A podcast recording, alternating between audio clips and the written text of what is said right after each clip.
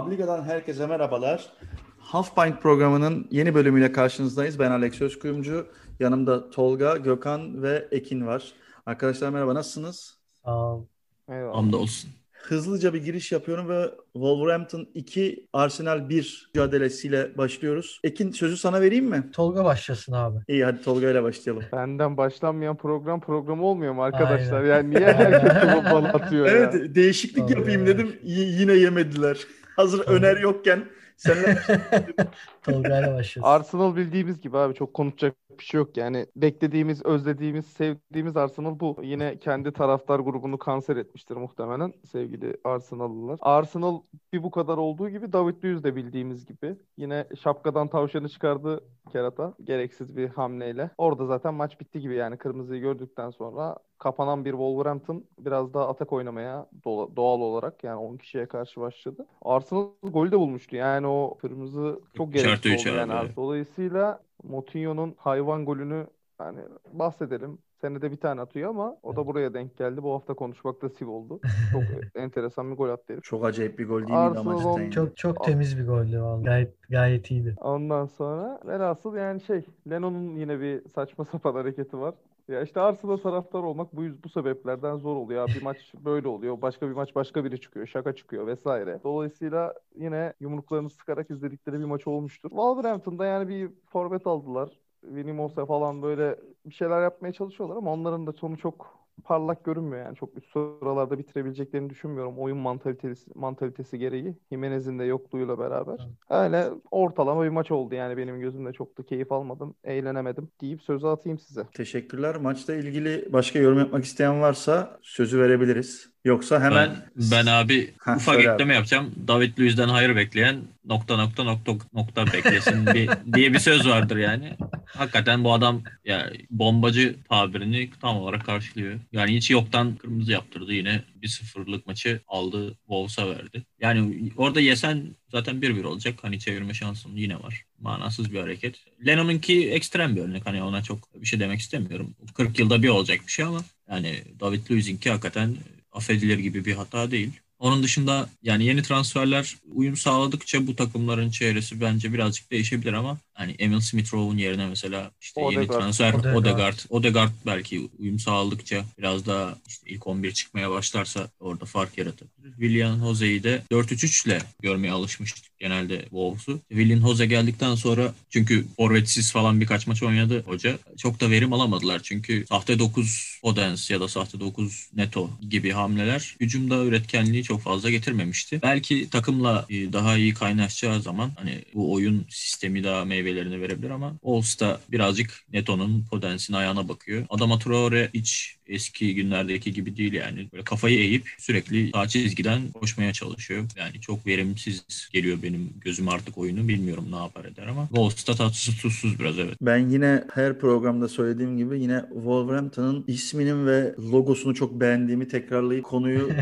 Burnley City maçına getiriyorum ve Gökhan aynen devam et abi sen. Aynen devam edeyim abi. Uf ne yendik var ya falan. Ya zaten hani Burnley 0-0'ı tutamadığı zaman çok da maç içerisinde bir şey vaat etmeyen bir takım. Dakika 3'te gol gelince tabii ki çok da direnme güçleri kalmadı. Nick Pope birkaç top çıkardı ama hani sürekli bir baskıyla Manchester City rakip kaleye yüklendi. Bu maçta genelde düşük kalibre maçlarda sağ kanada Mahrez'e atıyordu Guardiola. Bu maçta onunla başladı. Sterling biraz aradan sonra geri döndü. Yani kolay bir maç oldu City için. Rakibi tehdit eden bir takım da çok fazla olmadığı için Burnley. 2'de kaldı City ama hani pozisyon daha fazla atacak pozisyonları bulduğunu söyleyebiliriz. Ruben Dias, John Stones ikilisi yine fark yarattı diyebiliriz. Aymeric Laporte bu maçla beraber döndü. Onların Stones'la olan rotasyonu nasıl olacak ileriki haftalarda onu ben açıkçası merak ediyorum. Ama şu an için en azından Ruben Dias'ın yeri ve Juan Cancelo'nun yeri garanti gibi fansa baktığımız zaman. İlkay Rodri, Bernardo Silva da birazcık De Bruyne'nin sakatlığından sonra üçlü bu şekilde oluşuyor genelde. Hani dinlendirmeler vesaire hariç tut tabii. Gabriel Jesus mecburen forvet. Tabii başka Agüero sakatlandı, döndü, Covid oldu. Hala istenilen performansı sergileyebilecek, yani 90 dakika bir maç çıkarabilecek düzeyde değil zaten. Onun dışında De Bruyne ilk forvetsizlik zamanlarında sahte 9 denemişti ama onun da sakatlığı olduğu için Jesus ve yanında iki kanat forvetle oynaması kesin gibi şu an için Manchester City'nin. Tabii ki Liverpool maçlarında falan hani 4-2-3-1'e falan döndüğünü daha önce görmüştük ama bu maç için geçerli değildi. Çünkü Burnley çok fazla dediğim gibi hani ileriye topu şişirmek dışında bir atak organizasyonu olan bir takım değil. Kolay ve rahat bir galibiyet oldu Manchester City için diyebiliriz. Burnley deplasmanı meşhurdur derler ama ona rağmen rahat bir galibiyet oldu. Abi yani sıkıcılığıyla meşhur diyelim yani. Evet. Sana sadece şeyi soracağım ya, ben mi yanlış gördüm yoksa gerçekten sadece bir değişiklikle mi oyun bitti? Abi Cancelo çıktı ve Zinchenko girdi, evet. Hani niye kimseyi almadı başka oyuna hoca? Yani en azından dinlendirmek amaçlı birilerini oyuna alabilirdi gibi geliyor. O enteresan adam geldi.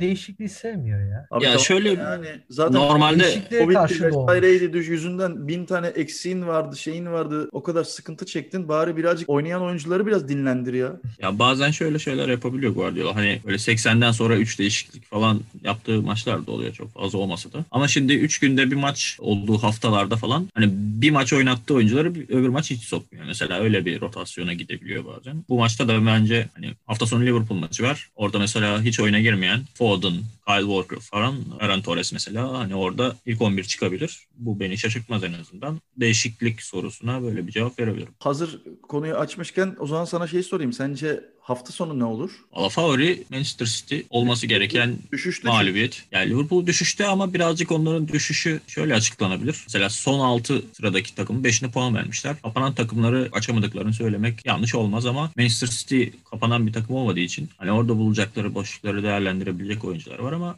City'nin yoğun baskısına dayanabilecek defansif kabiliyeti gösterebilecekler mi? Ona göre şekillenir maç. Manchester City'nin favori şimdilik öyle görünüyor. Maçı bence almamız lazım. Ama yani City'miz fakiri fukarayı sevindirmeyi sever. Öyle 3-1 falan da yenilirse inanılmaz şaşırmam ama bence yani böyle 2-0, 2-1 falan City'nin alması daha olası gibi geliyor bana, bilmiyorum. Anladım. Valla fakir fukara sevindirme değil de bizde Ozan... zaten sana söyleyecektim. Verecektim lafı. Aynen devam et diye. Valla araya dalıyor Ozan. Yani eğer Ozan Henderson tandemi olursa bence biraz sıkıntı olabilir. Çünkü Henderson orta sahada görmek istiyorum ben. Phillips Ozan olursa geçen hafta da konuştuk, biraz sıkıntı ondan sonra. Ama bence Ozan Henderson... Fabinho'yu kesmez oradan bence. Hani yanındaki yani, değişebilir de evet. Fabinho yani, bence defansta oynar. Fabinho'nun son durumunu bilmiyorum ama herhalde oynayacak gibi gözüküyor. O da mı sakat? Geçen hafta sakat değil. Sakat. Sakat olması lazım. Ben de öyle hatırlıyorum. Yani. Ben sakat. Henderson, Ben Davis ya da Henderson, Ozan Kabak çıkacak muhtemelen. Yani Philips'e büyük ihtimal öyle olacak. Aynen. Ozan Kabak'ı direkt bu maçtan oynatabilir. Ya bugün açıklama yaptı. Hazır dedi. Kadroyu alacağım, oynatabilirim dedi Klopp. Aynen. Yani herkesin de beklentisi o yönde zaten. Çok önemli bir transfer bence. Yani Türkler için de büyük bir iş. Bence inşallah güzel olur, oynatır yani. Tolga, seninle devam edelim. Liverpool-Brighton maçını yorumlamanı rica edeceğim senden. Hiç yorumlamak istemiyorum desem nasıl olur? Ama yani lütfen. Mağlubiyetler de vardır. Ben City ile alakalı önce şunu söylemek istiyorum. Tek bir cümlem var. Her programda söylediğim gibi renklerine ve amblemine bayılıyorum. Bayılıyorum City'nin. Formaları güzel ama ya ben bu beyaz formaları... Bence eski amblem daha iyiydi ya. Ben sevmiyorum. Kartallı olan falan bence daha... Bence de eski amblem daha güzeldi ya. Ben ciddi söylemedim. Hadi geçin Liverpool'a. Liverpool'da yani var bir sıkıntı abi. Nathaniel Phillips'le falan olacak işler değil yani. Çok yetersiz kalıyor. Hani Brighton önce Tottenham'a sonra bize bayağı bildiğin. Hadi Tottenham'a daha fazla tek kale oynadı da bizi de bayağı oynadı yani. Hani evet. Ne bileyim bir kontradan attık bitti maç gibi falan olmadı. Bayağı başa baş oyunlarını oynadılar yani. Stoperleri biraz sağlamdı diğer rakiplere göre. Yani arayacak bunlara Liverpool. Burnley içeride yenildin. Brighton'a yenildin. Yani bunları arayacaksın. Ama yaklaşık bir 4 hafta mı oluyor artık? 5 hafta mı oluyor? Şey demiştim Tottenham maçından önce. Yine bir mağlubiyetimiz vardı. Tottenham'la beraber bir tepki gösterir, çıkışa geçer diyordum. Burada da aynı düşünüyorum yani. City maçında bence gerekli tepkiyi verecek Liverpool. Yener, berabere kalır bilmiyorum ama oyun olarak ezileceğini düşünmüyorum City'ye karşı. Bu sene yani bir de City bayağı açtı arayı. Şu anda onun şeyi var. Kulübün üstünde baskısı var. Onu da kaybederse artık bitti yani. Kaç hafta kalırsa kalsın. Çok zor buradan dönmesi. Dolayısıyla hani olacak bir şeyler. Hiçbir şey olmasa da bir şeyler olacak bu maç, bakalım. Yani Liverpool'un zaten toparlaması lazım City karşısında. Yani en azından bir puanla ayrılırsa kendine güveni birazcık daha gelir. Çünkü Ben şey riskini çok görüyorum. City oyununu çok güzel oturttu. Özellikle Cancelo üzerinden kurdukları oyun, hani Kevin De Bruyne'nin yokluğunda yani hakikaten şapka çıkartılacak bir oyun oynuyor City. Şimdi bu noktada hani Liverpool'da hani defansif eksikliği Ozan'la doldursa bile Liverpool hani orta sahada birazcık daha yaratıcılık yönünde nasıl bir tepki verecek bilmiyorum. Çünkü City'nin hani ön tarafta oyunu düzeltmesi aynı zamanda stoperlerinin ve defansının da düzelmesiyle beraber tam 4-4'lüye yakın bir takım oldu. Yani oynadıkları maçlarda da bunu gayet net gösteriyorlar. Hem gol yollarında hem defansif yollarda gayet iyiler. Yani Liverpool'un alacağı bir puan bu maçtan gayet başarılı olacak diye düşünüyorum ben. Çünkü City gerçekten çok iyi bir takım, çok iyi oynuyorlar. Hem hücumda hem de defansta gayet başarılılar. O yüzden hani Liverpool'un bir puan bile başarı addediyorum ben Liverpool'lu olarak. Yani sizin bile bu kadar olumsuz düşündüğünüz noktada bakalım ne olacak maç. Göreceğiz. Bu haftaki evet maç Tolga'nın dediği gibi çok konuşulacak bir halde değildi. O yüzden geçiyorum. Tottenham Chelsea maçına geçiyorum. Tottenham Chelsea maçında sözü hanginiz almak ister? Ver bana ver. Seversiniz ver. Ya Tottenham konuşmak istemiyorum ben artık. Şu lanet üstünden kalktı. Ekin Tottenham'ları sattığından beri küstü Tottenham'a. Bir Loris kaldı. Ekin ya bizim bu Tottenham'la senin arandaki problem nedir? Bir dinleyicilere anlatabilir misin? Aslında problem değil. Ben Tottenham'ın yani bizim draft başladığından beri, Fantasy Premier League draft başladığından beri 4 tane Tottenham'lı vardı bende. O yüzden hani her maçı hissedarı olmuştu. Hissedarı %25'i bendeydi takımın. Ondan sonra o yüzden hani izleyip takip ediyordum. Bayağı da iyi puan kazandırdılar bana sağ olsunlar yani. O yüzden seviyorum ama yani Mourinho sonrasında çok cozuttu ya. Beni mahvetti yani. Çok maç kaybettim Mourinho yüzünden. Tottenham da geriye düştü. Hep Mourinho, hep o hoca yüzünden. Mourinho hocam hepimizi hayal kırıklığına uğratıyor ya. Ben ne güzel oluyor bu sene galiba diye seviniyordum. Yine 8.lik nedir arkadaşım ya bir de. Neyse. Tolga devam et. Tolga aynen sen devam et madem. Vallahi abi benim beklediğimden daha diri bir Tottenham vardı sahada. Ben Tuchel'in 2 maçlık oyunuyla bu maçı daha bir baskın oynayacağını tahmin ediyordum. Nitekim oynadı aslında ama yani bence o Dair'in saçma sapan penaltısı olmasaydı yani Mourinho'nun çok güvendiği bir oyuncu. Belki de hani Kane sondan sonra en güvendiği oyuncu Dair, Eric Dair. Hani Alderweireld kesiyor, işte Davinson Sanchez kesiyor, herkesi kesiyor ama daha yeri hiçbir türlü kesmiyordu. O stoperin bel kemiği yapıyordu. Ön liberodan devşirdiği adamı. Yani o kadar gereksiz bir müdahale ki yani bunun bir hani David Luiz'in hareketiyle şey yapar yani. Kapışır böyle saçmalık aynen konusunda. Dolayısıyla saçma sapan bir penaltı Chelsea golü attı. Ondan sonra maç zaten bitti. Yani ne Tottenham böyle yalandan bir ağır oynayayım dedi. İkinci yarı top bende olsun vesaire dedi. Yok birkaç atak denemesi. İkinci yarı Chelsea'nin çok kontrası var. Son hamleyi yapamadıkları. Yani ya son şutu kötü attıkları ya son pası veremedikleri. Tottenham daha bir diriydi. Bence penaltı olmasaydı o maç 0-0 vesaire de kitlenebilirdi. Saçma sapan bir hareketten puan kaybı oldu Tottenham'a. Tabii Kane'siz Tottenham çok keyif vermiyor yani bu bir gerçek. Hatta 0-0'da yanılmıyorsam dakika 25 civarında bir pozisyon olduk yine kontrada. Tam Kane'in aslında Vinicius sonunu önüne atamadı. Pozisyon gereği Tottenham'ın Kane'in top aldığı bir noktada Vinicius'a geldi top ve dediği gibi yani atamadı sona. Normalde Kane olsa bence orada bir sıfır öne geçecekti. Hani çok büyük bir saçmalık yapmazsa yakaladılar yani istediği şeyleri ama oyuncu farklılığından gerçekleşmedi. Yani Kane ne zaman dönecek? Döndüğünde formunda olacak mı? Sakatlık belirtisi ne kadar devam edecek? Bunlar önemli Tottenham için. Birkaç haftaya bunlar gerçekleşir. Kane aynı formunda oynamaya devam ederse yine bir toparlanma sürecine girer Tottenham. Ama onun çok mümkün olabileceğini düşünmüyorum ben bundan sonra açıkçası. Dolayısıyla bu senede bir kayıp oldu Tottenham'a. Chelsea'de işler yolunda yani. Belki de beklenmeyeni yapıyor Tuchel. Hani yıldızları dahil edecek mi? İşte artık aldıklarımızın hani karşılığını alacak mıyız oyun olarak vesaire derken Chelsea taraftarı yine böyle bir 3-5-2 hiç normal Lampard'ın rotasyonunda olmayan oyuncularla vesaireyle bir 3-5-2'ye döndü. Hatta 3-4-3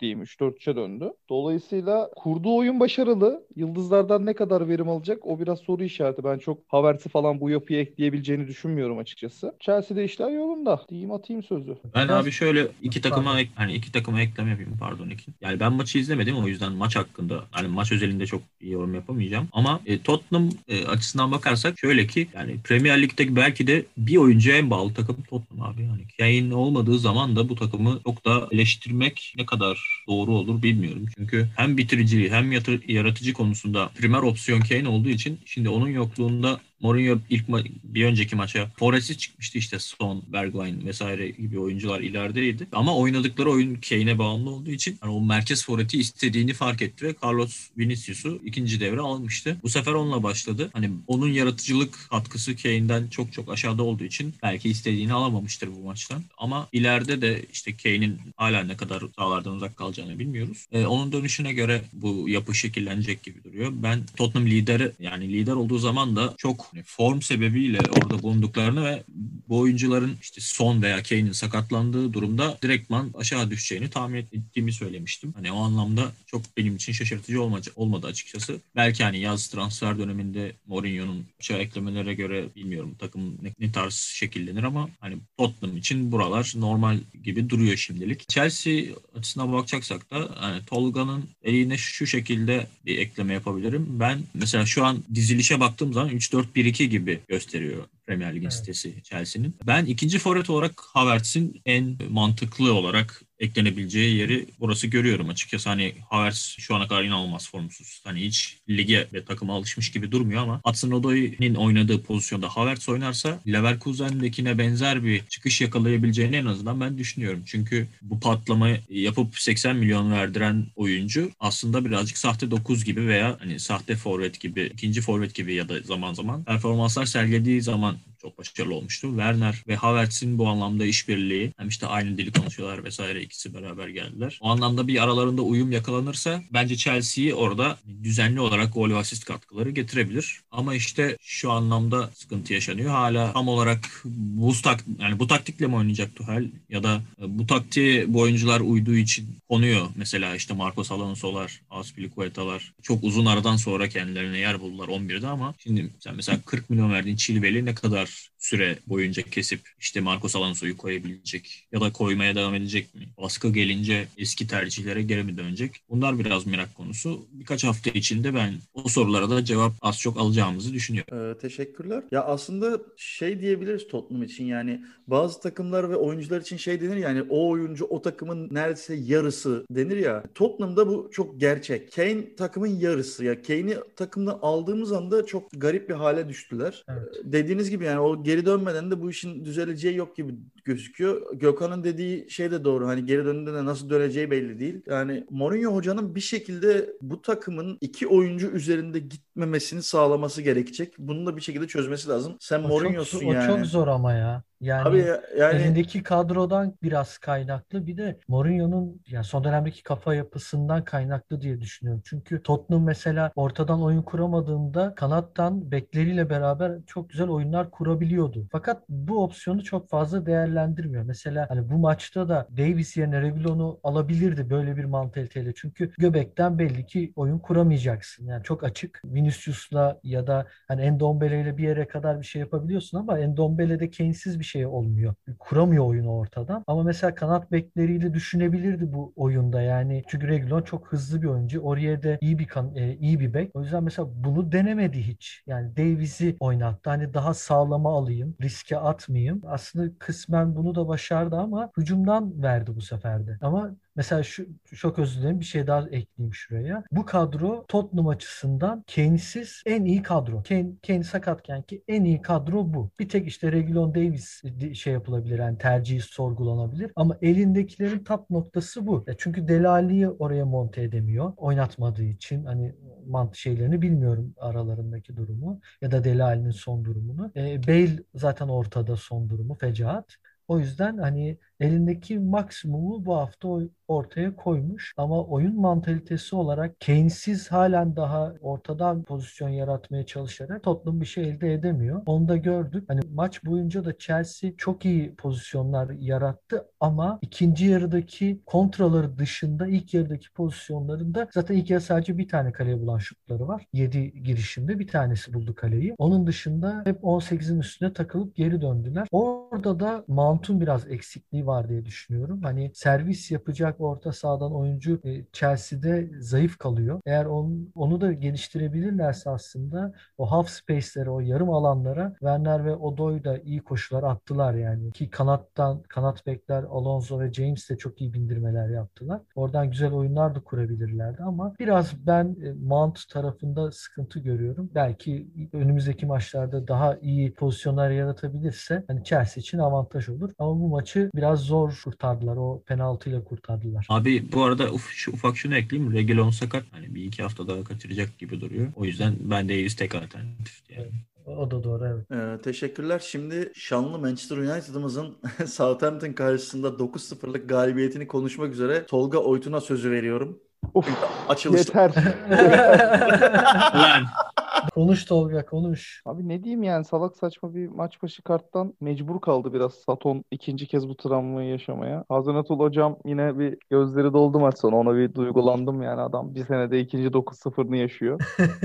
Valla United'da yani eksikleri iyi kullandı. Full zaten hücum oynuyor o oyuncularla doğal olarak. Yalnız şaşırdığım bir durum var. Ya şaşırdığım demeyeyim de beklentimin altında kalan bir Cavani var. Yani 9 tane gol var. Neredeyse bir 65-70 dakika oynadı yanlış hatırlamıyorsam. Sadece bir asisti var. Yani ikinci yarı Rashford ilk yarı bir gol bir asist yaptı. Çıktı. İkinci yarı Martial girdi. 2 gol bir asist yaptı. Yani Cavani 60-70 dakika oynayıp bir asiste kalması biraz şeyi düşürdü bende. Gençler atsın ya. Ben bu maç atmam demiştir. Çekilmiştir kenara. Dolayısıyla ben şu anlamda şey diyeceğim ya. Hani ben gelirken de Cavani'nin bu Manchester United'ın hani yarı kontra kurgusuna çok uygun bir forvet olduğunu düşünmüyordum. Yani yedekten girme anlamında oyunu ileriye yığdığı zaman ikinci forvet olarak alınabilecek bir oyuncu, evet, ama dediğim gibi asıl plan için ben çok uygun bir forvet olduğunu zaten düşünmüyordum. Bu anlamda çok uyum gösteremedi. Yani sonradan girdiği maçlarda attığı goller var. Onlar sayesinde ilk 11'e zaman zaman girdi. Ama ilk 11'deyken dediğim gibi o oyun kurgusuna çok fazla adapte olamıyor gibi geliyor bana hala. Teşekkürler. Ekin, sen ne düşünüyorsun? Yani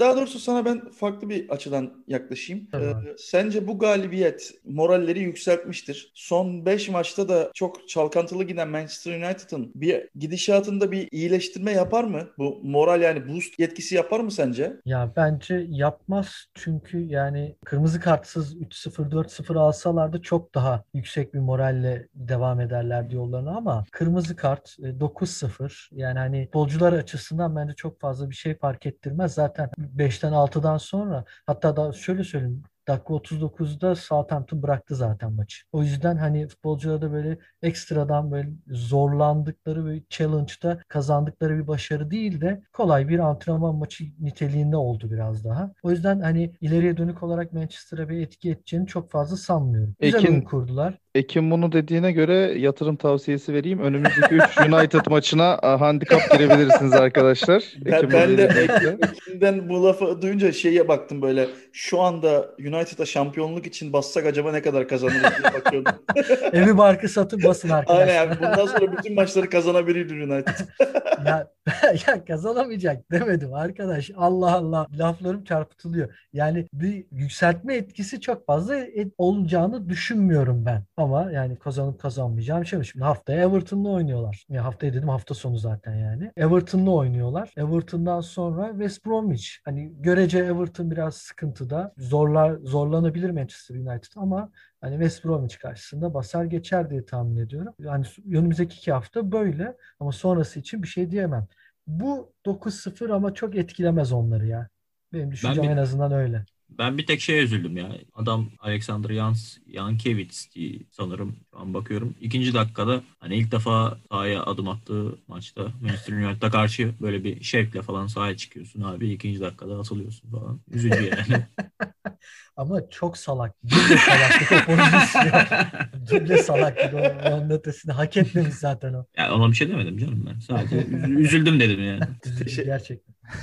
Teşekkürler yorumlarınız için. Dinleyen herkese de çok teşekkür ederiz. Bizleri sosyal medyadan takip etmeyi unutmayın. Spotify'da, Apple Music'te bizleri takip edebilirsiniz. Çok teşekkür ederiz. Bir sonraki yayında muhtemelen benim yerime yine Öner olacaktır. Şimdiden görüşmek üzere. Görüşmek üzere. Hoşça kalın.